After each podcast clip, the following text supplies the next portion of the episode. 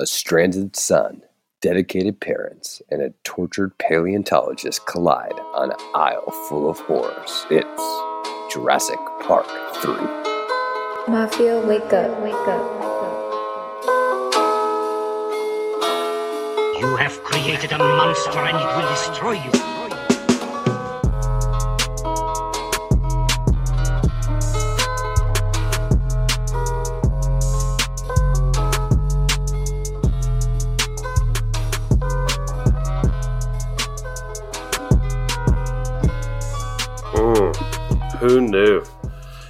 That you could mistake one island for another? Yes, apparently you can, Alec. Welcome back to the Monsters vs. Men podcast, the bargain basement of the monster podcasting airwaves. We are indeed trying to stay alive while discussing Jurassic Park 3 this week. Joining me is the glasses and the dung himself, Alex. And as always, the five year old Rambo, Eric. Ooh, hey, Eric is a great name. I, that's what I have to say about that. uh, so, Alex, were you a dinosaur kid? oh, yeah, definitely. Yeah. Definitely. Nice. Yeah, the, the, these movies were my jam. Um, and God, that's why I part, I mean, that's a big portion of why I even got into Godzilla. Just dinosaurs. There's also, I had so many dinosaur things and toys and everything as a kid. I'm sure, were you? Yeah, I was. Uh, I wasn't very intelligent. well, I wasn't Some intelligent with dinosaurs.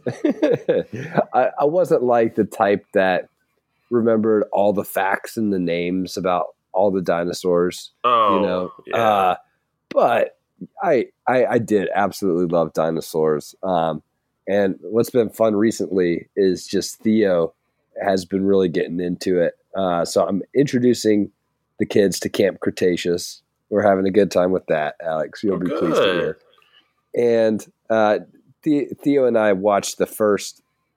So we watched part for the theometer. We watched the scene, but then that caused him to actually want to watch the whole thing. So we started it tonight, and we'll probably finish it tomorrow night. Um, so I'm I'm excited for finishing Jurassic Park with him.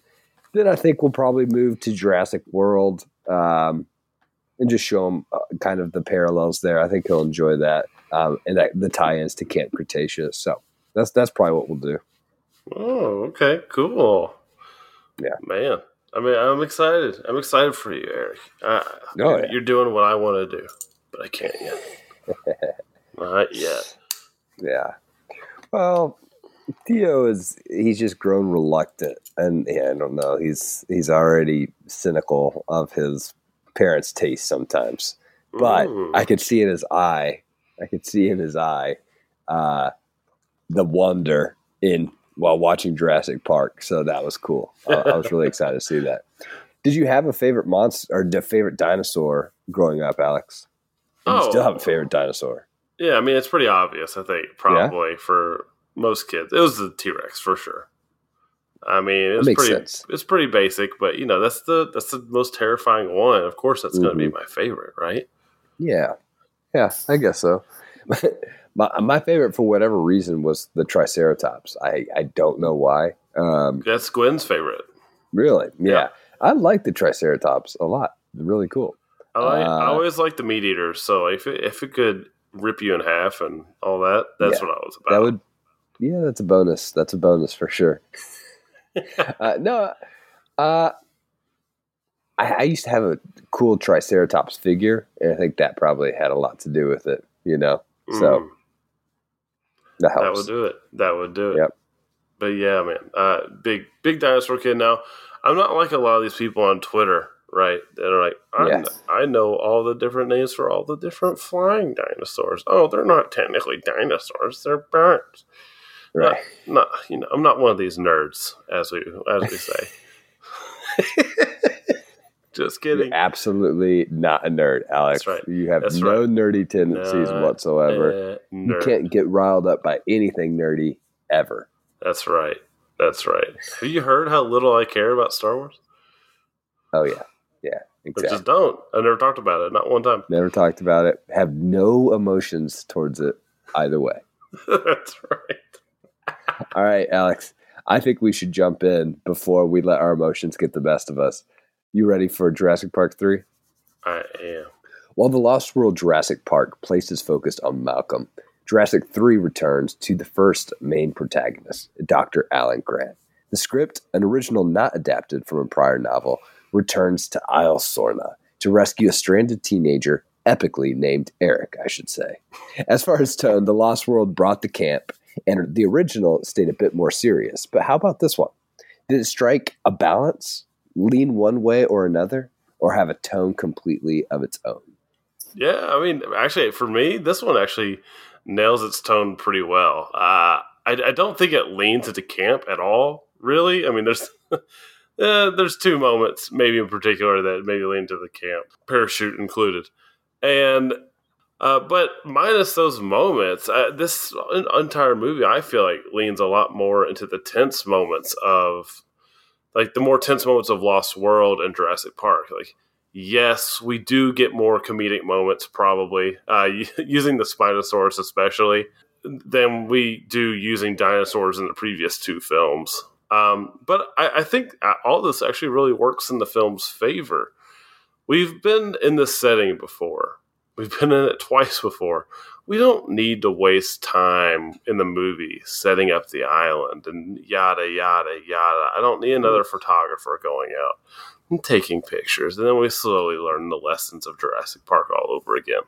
We know the lessons of Jurassic Park again, and we're just here with some new characters. And th- this leads me to one of the reasons why I actually think the movie works so cohesively for me is that it's got a really brisk runtime. You know, if there is a change in tone, and there is a couple times, it's pretty brief, honestly. And so I really don't have much of a problem with it because anything I do have, like, kind of irks me a little bit, it's gone in a flash and we're on to something else, which I really appreciate about this mm. movie. Now, what yeah. about you, though, Eric? Yeah, no, I, I can appreciate that. I, I do like the brisk runtime. This thing keeps me engaged, even if I am rolling my eyes several times throughout the, the film. Uh, the tone in this one, honestly, though, feels a bit chaotic for me.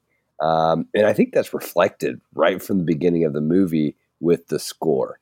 I knew this would probably be a chaotic movie just because of that score. The score by Don Davis, it takes John Williams' original themes and mashes them all together, moving from one piece to another in a matter of seconds. It's it's disorienting, but I don't think in a good way. Some of the jokes do land, others do not. Other pieces of the film definitely lean into the horror element of the movie, which I liked, but I'm not sure that the film fully committed one way or the other. It tries to strike this balance between serious, dramatic moments, horror, and comedy, trying to appease what feels like multiple audiences. That isn't to say there aren't highlights here, there are. But that mix of tone, because of that, we end up getting something that's more melodramatic, manic, mm. and corny for me. It can't be in a way that's made for kids and families, blockbuster sort of way, and not in an endearing sort of way. Interesting. Yeah, for for me, Hmm. The only corny thing in this film, other than the parachute moment, um, is that the kid has somehow managed to live on the island for eight. Well, what do you mean the himself. parachute moment? Which one? So when when he when he goes to find Eric with the parachute, like he jumps and he pulls it out of his backpack. Oh yeah, and he uses it. I don't yeah. hate it, but I don't like it. But that one wasn't did, one of the corny moments for me. They actually they actually appropriately set it up for me yeah. So I don't have a lot of a problem with it, but I, I was kind of like, eh, interesting. it, it, yeah. was a, it, was a, little off moment for me. But the kid surviving eight weeks on the island by himself, totally unnecessary amount of time, by the way. Like, like they did yeah. not just saying that he'd be on alone on the island for two weeks or a week would have been more yeah. than enough for me to be like, wow, this kid's something else. But, but he couldn't have become a survivalist expert. Alex, it's true. It's true. Just a week. So and we don't know how he collected eight that. weeks to really gain the skills needed to be little Dino Rambo over on the island. It takes at least four to five weeks to learn how to collect T Rex pee. Um, um, but you know that moment where he saves Dr. Grant with the smoke grenades, That is for me the corniest part of this film. And I was yeah. like, uh, I didn't die inside. Uh, but you know, after witnessing the disaster of a gymnast scene that's in the Lost World, I feel like I can give anything a pass at this point. Um, See, the gymnast scene, the difference for me is that the gymnast scene is one scene, it's one moment. This one just has several of those gymnast scene types moments. Uh, Really? I've only saw- man. I only know of one. What's, what's another one? I mean, I think most of the stuff with Eric is is one of those gymnast scenes because of of these skills that he somehow picked up, or these these little comments that he's made that he makes along the way.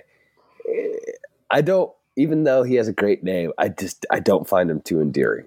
Interesting. Yeah, uh, I don't really have a problem with anything else about him, but um, Yeah. uh, I feel like you know you said that this like maybe a kids movie, but I'm not sure if I agree about that. You know, a raptor digging its claws into a man's back to lure people into a trap, or you know, snapping his neck later in that scene. Eh, It's not really kids movie type stuff, but you know, I haven't seen Star Wars in a while, so maybe I missed it. Um, now, I, I, have to get to another aspect of the film I like though, instead of just uh, some of that stuff, and that's the return of Alan Grant. It's so good to see this character again, and not only that.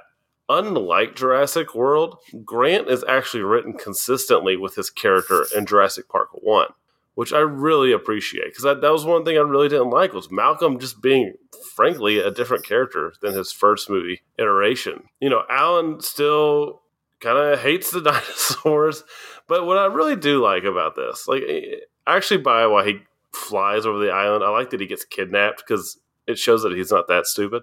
Is that he hates these dinosaurs, right? And he's in the plane and he looks out, and as soon as he sees them, he's like, you know, he's having this re amazement moment. Oh yeah, um, that's very cool. And he has he has a line where he says something like, uh, uh he says like, "My God, I, I'd forgotten."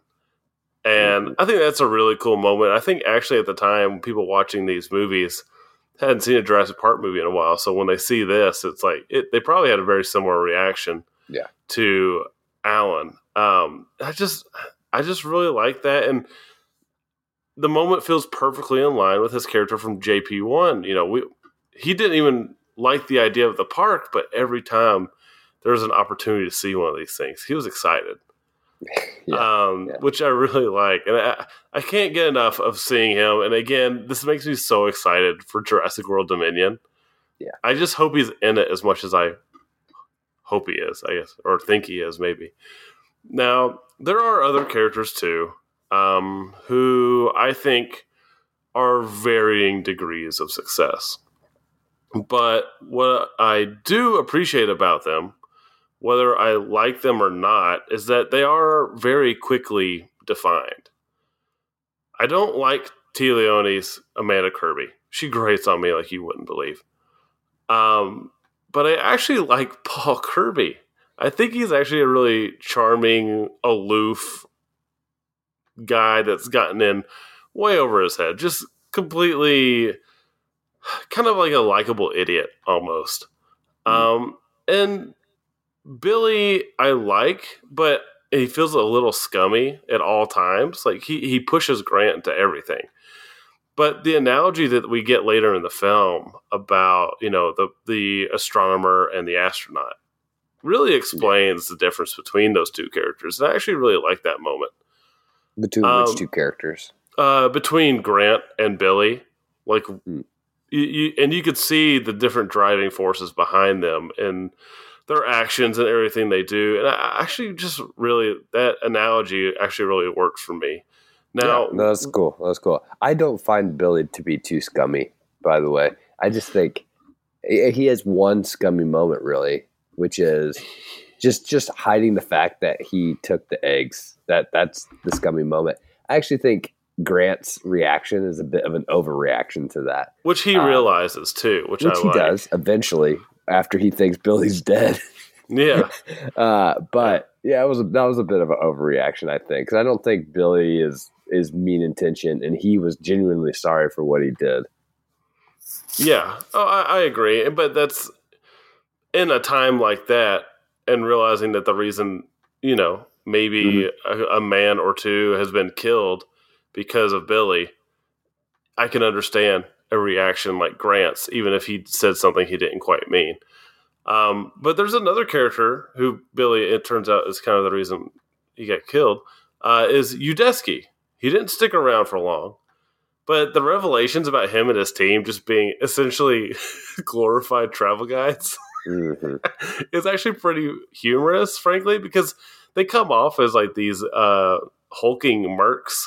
And then it turns out they're just completely useless people playing in a fantasy land Oh yeah. and you really you really feel for Udesky when everything happens to him because he's actually kind of likable once you realize that he's a uh, travel agent. Yeah, yeah. which I really like. But I will say, Eric, you make a good point about Eric. Uh, I do find his character the least memorable of the group, and I don't I don't really feel anything for him one way or the other. Hmm. Um, but yeah, I would agree that Yeah. for me at least, he's the least memorable. Well, I want to kind of echo something that you said because I did say that there were highlights for me. I think Alan's character is great. What I find interesting is the space in between the first movie and this one, the unspoken element between Alan and Ellie. Mm. We saw in the original the dynamic between the two and Alan wrestling with coming to terms about potentially having kids in the future. What's interesting is that by the end of that first movie, we assume that through his experience with these kids that he has learned to accept them as a potential part of his life. Yeah. But honestly and realistically, um, if we reflect on it for a second, we realize that the traumatic experience probably further turned him away from ever wanting to have kids, despite being good with them. Hmm. And here's what's great about that, and, and here's what's great about the dynamic between the two is that everything's fine. There's absolutely no hostility between Ellie and Alan, and there's no chance that they would ever get back together. Ellie is satisfied in her life, Alan is satisfied in his life. Another movie would have played up this tension, I think, but thankfully, this movie didn't. And that's honestly one of my favorite aspects of the film. I Mm. love him thinking of calling her, and I love her response. It's just healthy to see a relationship that has ended that is is still um, okay, right? Yeah. we don't get that very often. Yeah, I I really appreciated that as well. And they say a lot between the two characters without leaning too hard into getting, like you said, what we might see in a movie today. Yeah, And it is this could a- have made the film even more corny for me, but these moments actually didn't feel corny. Like the moments of sentimentality between the two, I, I fully bought. Yeah, yeah. I mean, these are these are pretty impressive moments of restraint in a movie that is not restrained, right? Right. Um, and, and that I I agree with you. Like these are really cool moments. Like you really wonder kind of their backstory, but it is best that's left unsaid. Yeah. Um, now another thing that I like eh, about this movie is its reliance on the practical effects. Mm. You would think maybe when you jump from a director like Spielberg to uh, Joe Johnston that it's easy for a director to go all all in on CGI. You know, CGI is in a pretty good spot at this point in time, and it would be doable. But what I do like is that they really lean into the practical effects, especially when it comes to the Spinosaurus. Now, while I don't think its head looks quite as good as the T Rex, uh, and sometimes looks almost too mechanical, I do think it's impressive how much the body is used, and not only the initial attack, but also the final attack. We see a lot of this thing. Its arms uh, rolling the rolling the airplane on the ground, and then when it attacks the ship, it's grabbing things. We see its feet. We see almost most of the animatronics of this thing, and it, it's all so cool. I'm just like so impressed that they really leaned into the practical effects of it, and they it feels like they tried to upstage Spielberg. No, they didn't, but it No. feels like they tried to with the Spinosaurus. Yeah. Uh, um, now, the other thing that I really like about this is that I mean, a it shows a really strong heritage to JP, but they also get to do some other fun things, like like kind of like the last movie. Each movie's going to introduce new dinosaurs, whether real or fabricated. Um, and then this one, I don't know if they're actually pterodactyls, some sort of flying dinosaur. Dude, don't inform me what it really is, people. I don't care.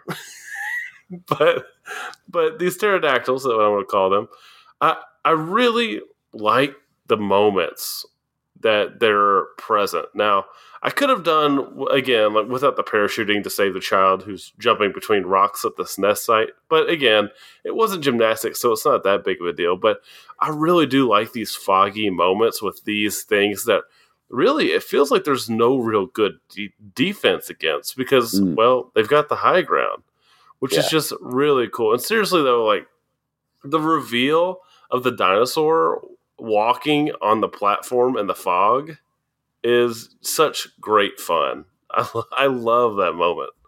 Absolutely. Yeah. I um thought the Spinosaurus. So there were a few moments where I was like, Ugh, that, that didn't look very good. Mhm. But most of it turned out really well. Um, I'm right with you when it comes to the head of that thing. It doesn't upstage Spielberg, uh, No, but there are some moments where it works really well. A couple moments where I was like, eh, that's like, I don't know. It'd be like if a great sci-fi channel movie was released today, is, is how it looks. But it doesn't. It doesn't quite get there, right? It's No. because it always comes back to something awesome and amazing. Um, there are a couple moments where I was like, uh, I don't know, but uh, the pterodactyls, I'm with you. That was awesome. Uh, that's the scene that I told you about last week, Alex. That I remembered was that reveal from the mist of the pterodactyl. That's the one that always sticks in my mind when I think of this film me too. and it's just such a cool, just such a cool reveal. Uh, I love that. The- my next point here isn't really a praise or criticism, but I think this film flips the main ideas from the first movie around. Um, in Jurassic Park, the first one, we got this transition from awe and wonder to fear and terror. Here, as soon as we land on the island, we are confronted with fear and terror with the Spinosaurus and eventually move our way into awe and wonder with the river plain scene. Mm. It's a cool idea that I think both of these films reflect. The same object of your amazement can be the object of your horror from moment to moment. Not that I think this movie necessarily delivers on that idea in a great way. Um, it doesn't, and for me, again, my main problem just comes back to some of the writing choices. But what I'm trying to figure out is why I have more problems with the flaws in this film versus the flaws uh, that we both saw in the original Mm. that we found charming. And you know, the thing is, is I keep comparing this to the original, which is probably a compliment to this movie that I didn't give to the Lost World. Interesting. Any final thoughts there, Alex? No, no. I, I think you. I think you have interesting points. I don't. I don't think there's really much of an attempt at all in this movie. For sure, I agree with you. There's much Um, of a a what? An attempt at awe, Oh like, yeah, and giving you awe, and more just the terror portion of it. But it's more terror. It's more terror. Um, there's some moments, uh, but yeah, it's, it's mostly terror. Uh, but one thing that isn't quite as terror filled is Camp Cretaceous, and today on MVM Plus we have got an Alex review of Camp Cretaceous season one and two, um, which is explicitly made for kids and maybe not implicitly made for kids like I kind of view aspects of this film. mhm. Uh, yeah, there are violent parts in Jurassic Park 3 for sure. But I don't know, it's uh, something about it feels it still feels blockbustery to me. But that's not the point of this announcement, Alex. I'm excited to hear your solo review of Camp Cretaceous season 1 and 2. Uh, yeah. And now you're I- watching as it, so said, you're actually going to be able to. I'm watching it. So, yeah, maybe if I finish this first season, I can jump on with you. We'll see. Uh, that would be a lot of fun. You can find that review over on patreon.com forward slash MVM pod, uh, and you'll find that episode in our entire backlog of MVM Plus. Let's jump into our awards, though, shall we? Let's do it. All right, compelling character award. Who do you have? Udesky or Udesky. I thought, you know, he comes off as this hard mercenary, pretty pre- predictable character, and then we get that turn where we realize he's just he's just a travel agent in over his head, and he's a pretty charming character who gets a very brutal end. Mm. Maybe one of the most brutal because he suffers quite a bit um, Yeah. before he's he's finally killed. So I gotta give it to Udesky. He was uh, a pleasant surprise. I kind of forgot that his character had any depth whatsoever. So it was kind of nice to see that. Yeah. Um, my What character is Grant, um, Alan Grant. He has so much going on below the surface that we just don't even recognize. I think a lot of the time, um, but we, Mhm. we recognize it. Actually, that's the wrong way to say that. We recognize it. He just doesn't express it verbally. He has a lot going on under the surface. There's there's this face that he makes um, at certain moments, and there's one moment in particular that stood out to me this time, and it's it's when they're in the aviary and someone asks, "What is this place?" And the look on Dr. Grant's face when he has the realization is one of awe and like excitement and thrill and terror all at the same time. Yes. It's an aviary, and he's disturbed and yet he's thrilled at the exact same time. Um, yep. and that's the tension that we see with Dr. Grant throughout. We see that face. That face is like a personification of his character. And I absolutely love it because he has gone through a lot. There's a reason he legitimately doesn't want anything to do with these dinosaurs. And yet, deep down, he still does. He's drawn to that in which he is terrified of. It goes back to that terror and horror versus the awe and wonder idea, which are both combined in Dr. Alan Grant. Yeah. Mm, I can't wait to see him again. Yeah. Um, what about your most memorable line award, Eric? Uh, so my most memorable line is just a silly line uh, where Dr. Grant asks one of the one of the quote unquote henchmen that we find out aren't henchmen, how'd you how'd you all meet? And the guy says, um, through our church. and it was just ridiculous because I, but then it turns out it could have been true. We don't know. yeah, Right? it turns Like- out it might be more true than we thought. yeah, exactly. At first, you're like, uh, no, this guy's like a bad dude. And then you're like, oh, well, maybe that was true. and they just met through their church. We don't know, right? Yeah. And that that entire turn is pretty funny. It, it's pretty goofy. Um, I, I like the fact that this group of kind of nobodies just kidnaps Grant. It's it's funny. what about It you? is. Uh, yeah. Um, mine is after Eric saves uh, Doctor Grant. They're talking, and he he asks if Eric read Malcolm's book, and and the kid responds. He, he says a few lines. He says, "Too much chaos. Everything's chaos." I just like that one. It's, it's, Yeah, uh, yeah, and pretty, Grant's and, and- reaction and the look on Grant's just like so satisfied. Yeah, oh yeah, for sure. Um, what about your can't believe that acting award? I gotta give it to your your most compelling character. I gotta give it to Sam Neill as Alan Grant for the same Yeah. reasons. You know, he portrays he's a he's a pretty quiet character who portrays a lot of emotions and uh, like you said, the bird cage. When he realizes that they're in the bird cage, Yeah. he the look on his face is like he's totally excited, and then to see him go from like I don't want to be here to oh look at those beautiful dinosaurs underneath the plane. Like he, he just conveys so much emotion, and then with Ellie in those moments too, I, he just knocks it out of the park. He doesn't miss Mm. in this movie, so he gets my award. Yeah, no, that's a great choice. uh, what about you? Honestly, mine goes to William H Macy, the legend, as Paul Kirby. Uh, I have mixed thoughts about Paul Kirby as a character. Uh, it's clear what they're going to do with him from the beginning, right? Like, you know, as soon as you've got this bumbling dad character, you know the family's going to be all right. And you know that Paul Kirby, bumbling dad, is going to turn into Paul Kirby, competent dad. And yet, I'm okay with it, right? Like, uh, he's he's a goofy actor in some senses, and it's a goofy role, but he's pretty perfect for the part. So I've got to give it to William H Macy.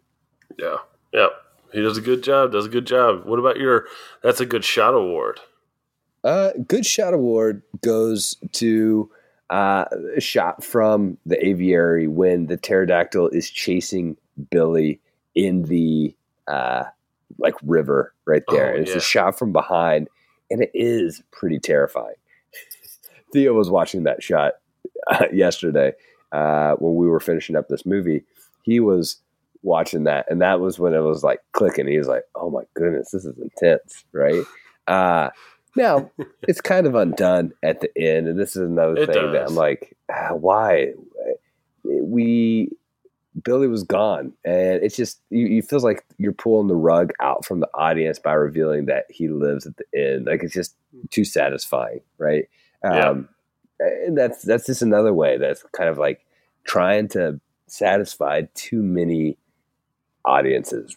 So that bothers me a little bit. I can understand um, because ah, it doesn't bother me that a person lives. That's never the case. No, Alex, message but- received, Eric. Message yeah, received. but it just bothers me when they pull the like the, they pull the rug out and then they reveal just so that like some people can feel more satisfied with the ending in some sense. Um, I don't know. Anyway, Yeah, that's fun. what about you? Uh, yeah, mine was from the same, uh, the same set piece, I guess, and it's Yeah. the the, tan- the pteranodon reveal in the fog um, Yeah. when he's on the bridge. It's just so it's so iconic to me. Actually, it's like you said, like we both remember this from seeing the movie, and it's the the image I think of whenever I think of this movie. Yeah, for sure. it's great. What about your standout effect award, Alex? Uh, yeah, my standout effect award. I gotta give it to the water Spinosaurus. There's a big sequence there where he's like trying to drown them or do something. That's cool. Trying- I mean, he's just trying to eat them. But um, I really like that whole set of moments. Especially, there's some pretty cool shots actually where, and it, it's more of a CG Spino, I guess. But when Macy is at the top um, of the the crane, and then there's the fire, and the rain's coming down, and the Spinosaurus is like roaring. It's a really fun sequence, and those effects, like all special effects, look even better at night. And so I just gotta give my props out to him when he's in having his little uh, water moment. I like the, even though it doesn't quite probably make sense. I like the um, Jaws like moment where you just see the fin above the water. It's Mhm. fun, but it's also like I think he might be too big for that water, but I don't know for sure. Yeah, Uh, my standout effect is the raptor animatronic. At least I, I think it's animatronic. It I think it is great. too. Yeah, it looks great. Like whenever it's nudging up against, um, when it's nudging up against Amanda Kirby, uh, like and in the one of the final scenes, it looks so good. I'm like, wow, that thing looks real. Uh, and it was another one of those kind of jaw dropping moments for Theo. Um, as I was trying to convince him that they were real, I'm like, could something not real make her head move that way? yeah. Uh, and this is yeah. 2001, Eric. Oh, I know, I know. Now, to be fair, I'm not a huge fan of the uh, like Mohawk Raptors. Like, I don't like that design as much. Uh, you know what I'm talking about? Like with the little hair on their head. Yeah, they're they're they're they're just trying to lean into the what all the nerds want, and they want them to have all their feathers and all that weird stuff. But um, these are dress. Does that bother you at Park- all, though? That in Dr. Grant's little um, speaking dinosaur dream, he sees one with the the feathers on his head, but he's Does- never seen one like that before in, in Does- his own Does life. he? Is that right? Yeah. Oh yeah. I don't believe you. No, yeah. Go look. Go look at the scene. I- I one am- with, I am. the little Raptor. feathers on his head. Was it? Was it Doctor like- Grant? Raptor Dream. Of course, Flame. of course, Doctor Grant. He's immersed. Oh, it does. It's got the little the little things on top. Yeah. Um, but of course, Doctor Grant studies these things, so he's probably going to have his own picture of them, even more so. I think his picture of him is going to be pretty ingrained from what he experienced in, in the in the first movie. You, We're not nerds right, though, Aaron. Alex. We're not nerds. Let's Yeah, we're not nerds. We're not nerds. Let's We're let's keep nerds. moving. Like, who's going to debate something like that? I mean, not us. No, That's right. No, that's a nerd. That's a nerd talking point. Yeah, exactly, exactly. Uh, unique awards. What do you have for your unique award, Alex? Um, yeah, this is a sad one. Okay. This is the pour one out for the Forgotten Homie Award, Oh, no. and this one goes to Ben Hildebrand, the man oh. that saved Eric, and is quickly forgotten about and even True. dismissed by his girlfriend. The poor man. Look, look. You are absolutely right about that one. I mean, that guy did save Eric, right? Yeah, and his his reaction whenever he has to cut himself loose after everybody's been eating on his boat he's like everything's gonna be fine everything's gonna be fine eric it's all good Yeah. he's so calm he's pretty calm. I mean, uh, and he he he does it right. I mean, he saves him, and then he gets eaten alive while hanging from a parachute. And we're just gonna. And she doesn't even care. She doesn't No. even care. She he. Her ex-husband goes to comfort her and she even says it's not ben it's eric. And it's like don't you care about him at all? Apparently not. Maybe they hadn't been dating long i guess. I don't know. Oh geez. Yeah that's that was that was interesting Yes, that's the for sure. forgotten homie. What about you?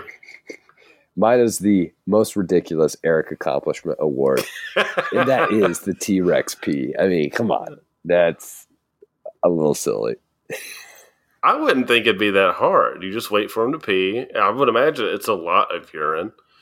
Um, now, people Maybe- do maybe do right. write in about this.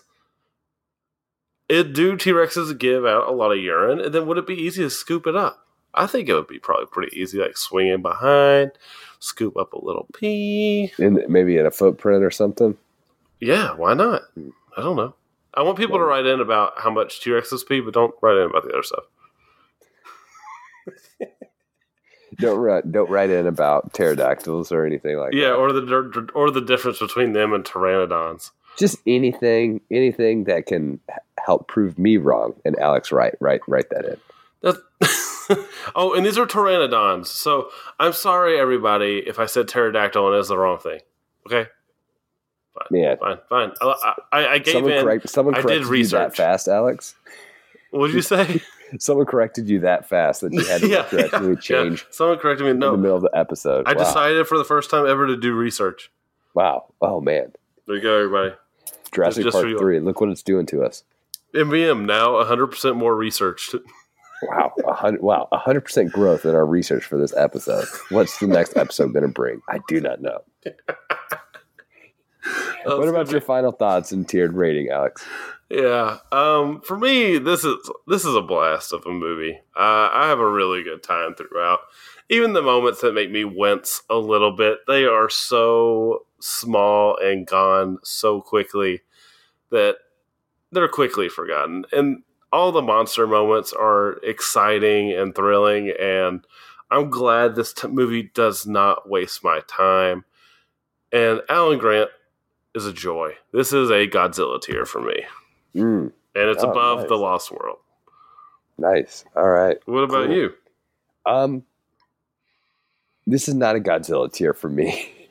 Uh, think this so. is a ga- this is a Gamera tier for me. Uh, and I, I think I probably would rate it right around the same as the Lost World. Um, oh, really?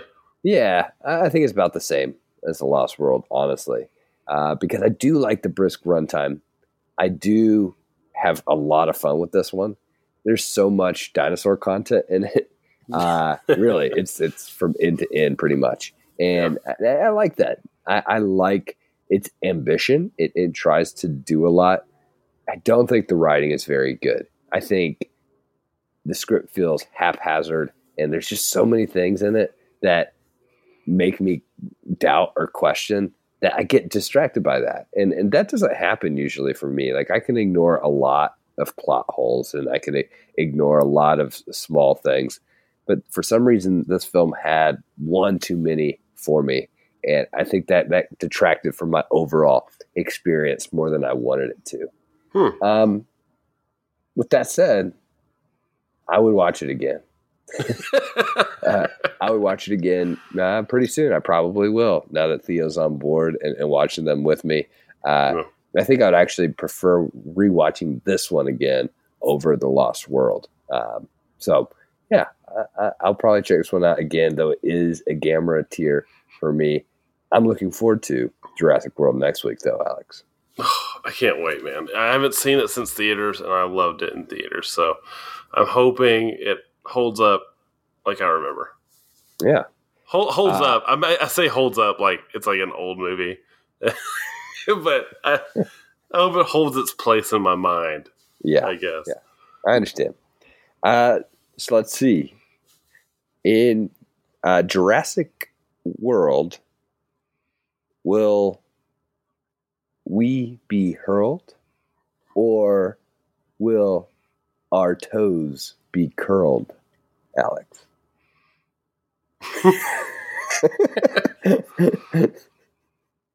Oh wow. Okay. Uh, Um, the Jurassic World stars Chris Pratt. Does oh gosh, I can't say that on here. Um, um see. I don't even know what you're to say, but it makes me laugh trying to imagine. um, so yeah, so oh, J- oh, Jurassic World has a hybrid dinosaur. Will it soar high, or will it make us cry? Mm, there That we go, bad. Alex. Landed that one. Let's just say we landed it uh, much better than the landing in Jurassic Park 3. I, I, sure. that that landing put me in the state of Billy at the end of this movie. Just hey, look, at least he made it, right? You That's know what right. I'm saying? Like, I was right. worried about that guy. I was going to be so sad if he didn't make it. At least he made it. I can right. sleep well tonight knowing that he made it out alive. As always, thank you for listening to Monsters vs. Men. Uh, you can leave us our feedback on selected content at mvmpod.com or email us at mvmpod at gmail.com, and we'll read that feedback on the show, probably. You can also follow us and message us on Twitter and Instagram at mvm underscore pod. Become a bargain basement at patreon.com forward slash mvm pod and receive weekly bonus content, including special reviews, interviews, and host chats. And if you can't join at this time, a review or share always helps. Monsters vs. Men is produced by Alex Cornett. Executive producers are Faye Basier, John Freeman, and Michael Herndon. Special thanks to our wives, comma, Rock Band for PlayStation 3, which forms Cell Block B, Louis Loops, Senior Honda, Drew the Collector, our Instagram connector, and you, the listener, for listening. Until next time, don't forget about your eaten alive boyfriend. and try, Try to, to stay stay alive. Alive. Mafia, wake up, wake up, wake up. You have created a monster and it will destroy you.